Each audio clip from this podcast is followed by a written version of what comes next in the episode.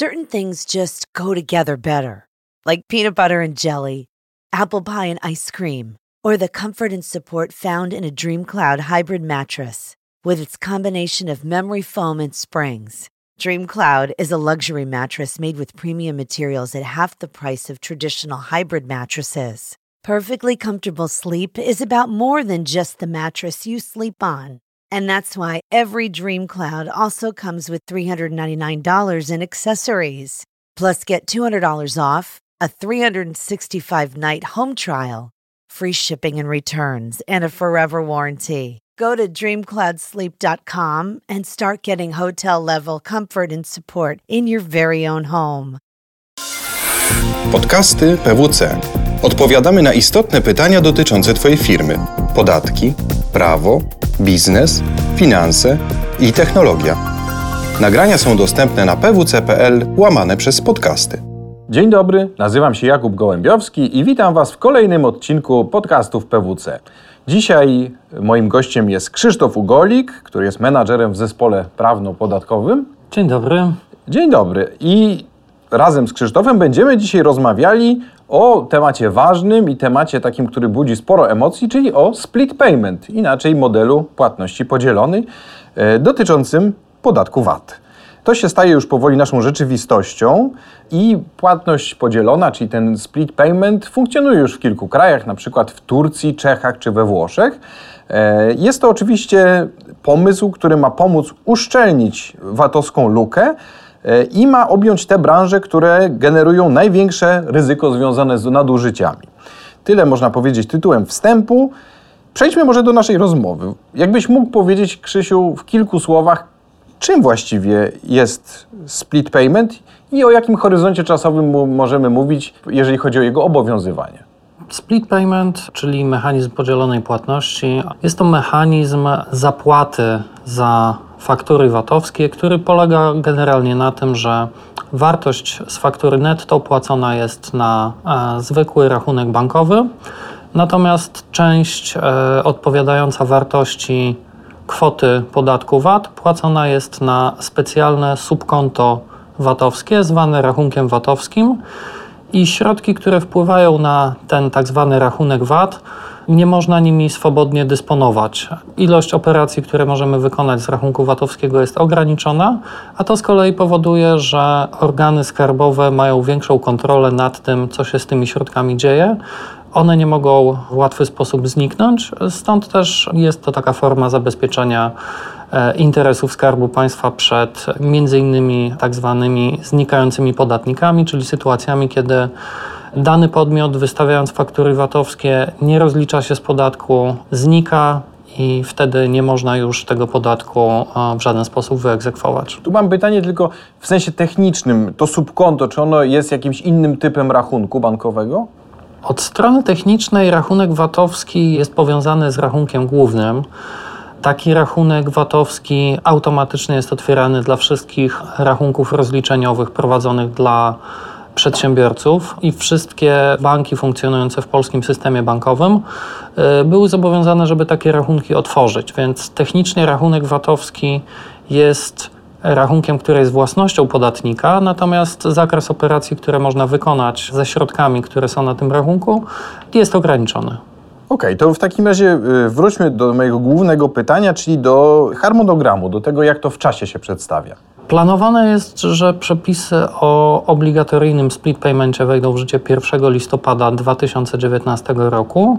Pierwotnie e, przepisy dotyczące split paymentu miały wejść już od 1 września 2019 roku, natomiast e, to wejście w życie zostało opóźnione i spodziewamy się, że teraz te przepisy wejdą od 1 listopada 2019 roku.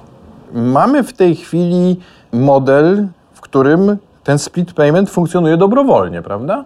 Tak, od lipca 2018 roku z kolei mamy już dobrowolny split payment, czyli każdy podatnik będący nabywcą może zadecydować o tym, czy chce zapłacić swojemu kontrahentowi w split paymencie, czy też nie. A może powiedzmy w takim razie więcej e, o tym, o czym myśleli też twórcy tego projektu, czyli jakie branże, jaki rodzaj towarów i usług jest uważany za bardziej narażony na to ryzyko nadużyć, a zatem gdzie ten split payment będzie się najczęściej pojawiał? Myślę, że najprostszą formą zrozumienia, jakiego rodzaju towary i usługi będą objęte obligatoryjnym split paymentem, jest odniesienie się do obecnych towarów i usług objętych mechanizmem odwrotnego obciążenia w transakcjach lokalnych. To są przykładowo produkty stalowe, to są odpady, e, to były też roboty budowlane i wszelkiego rodzaju usługi budowlane obecnie. I pewnym stopniu, jakby upraszczając, wszystkie te towary i usługi, które obecnie jeszcze są opodatkowane w reżimie odwrotnego obciążenia, one zostaną przeniesione do tak zwanego załącznika 15, czyli załącznika, w którym będą e, wymienione towary i usługi objęte obligatoryjnym split paymentem.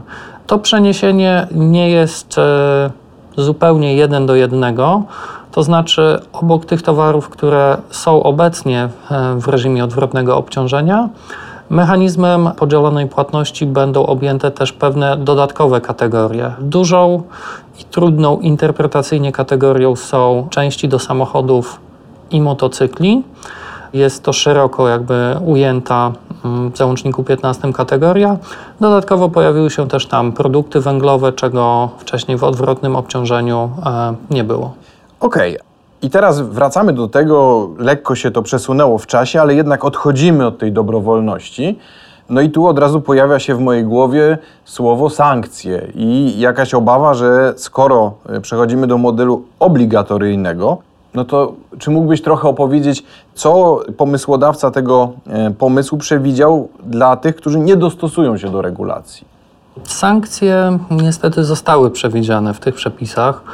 One będą miały zastosowanie od 1 listopada 2019 roku w części, nazwijmy to, związanej z ustawą VAT-owską i od 1 stycznia 2020 roku w części dotyczącej podatków dochodowych. I teraz, jeżeli chodzi o sankcje, które są związane z e, ustawą VAT-owską, te, które wejdą w życie od 1 listopada 2019, te sankcje zostały na szczęście złagodzone w stosunku do pierwotnego projektu, natomiast cały czas są. I teraz, jeżeli jako wystawca faktury, pomimo obowiązku umieszczenia na niej adnotacji mechanizm podzielonej płatności, taka adnotacja się nie znajdzie na fakturze, to może zostać nałożone na takiego podatnika dodatkowe zobowiązanie podatkowe w wysokości 30% wartości podatku VAT należnego z faktury ale oczywiście przypadającego tylko na towary i usługi załącznika numer 15, tak?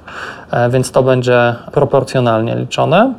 E, I taka sankcja nie będzie miała zastosowania, jeżeli mimo braku umieszczenia na fakturze adnotacji mechanizm podzielonej płatności, nasz kontrahent mimo wszystko zapłaci w split paymencie. Jeżeli tak się stanie, to wtedy sankcja e, nie będzie miała zastosowania. I to jest zasadniczo jedyny typ sankcji, który może być nałożony na wystawcę faktury wynikający z tych przepisów.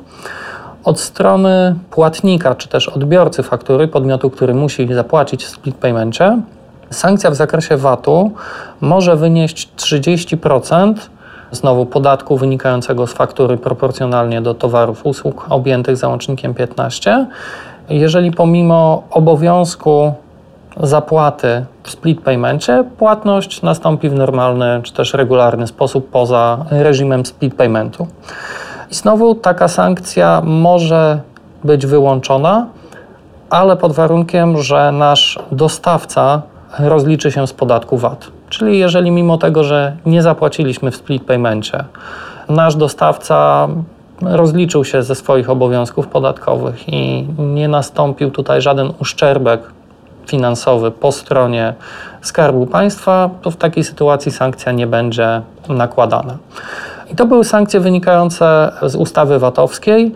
Od 1 stycznia 2020 roku dodatkowo wejdą jeszcze sankcje dla nabywcy w podatkach dochodowych. One sprowadzają się do tego, że jeżeli nabywca zapłaci za fakturę poza split paymentem, to e, nie będzie mógł zaliczyć takiego wydatku do kosztów uzyskania przychodu. I tutaj jest e, jedna ważna uwaga. Ta sankcja będzie miała zastosowanie wyłącznie wtedy, kiedy na fakturze nie będzie widniała adnotacja mechanizm podzielonej płatności. Czyli jeżeli zdarzy się tak, że ja dostaję fakturę, mam na niej napisane mechanizm podzielonej płatności i mimo wszystko płacę poza split paymentem, to wtedy ta sankcja CIT-owsko-PIT-owska ma zastosowanie, czyli tracę możliwość uznania tego wydatku za koszt uzyskania przychodu. Natomiast jeżeli zapłacę poza split paymentem, dlatego że na fakturze nie było napisane, że, że to jest mechanizm podzielonej płatności, de facto działając e, w zaufaniu do tego dokumentu, nie zapłaciłem w split paymencie, to wtedy ta sankcja nie będzie miała zastosowania. Opowiedziałeś nam trochę o samej regulacji, e, przeanalizowaliśmy temat sankcji no to może, żeby nie popadać w takie minorowe nastroje, mógłbyś powiedzieć kilka słów o tym, jak przygotować się do, do tych nadchodzących wymogów, y, do nadchodzących w tej formie obligatoryjnej. To myślę, że jest z punktu widzenia przedsiębiorstw kluczowe zagadnienie w tej chwili. Tak, oczywiście. Jeżeli na wprowadzenie, czy też przygotowanie się do obowiązków stosowania obligatoryjnego e, split paymentu należy spojrzeć z dwóch e, stron, czyli od strony sprzedażowej oraz od strony zakupowej. Jeżeli chodzi o sprzedaż, to przede wszystkim trzeba się zastanowić, czy mamy do czynienia z towarami bądź usługami, które będą objęte obligatoryjnym split paymentem.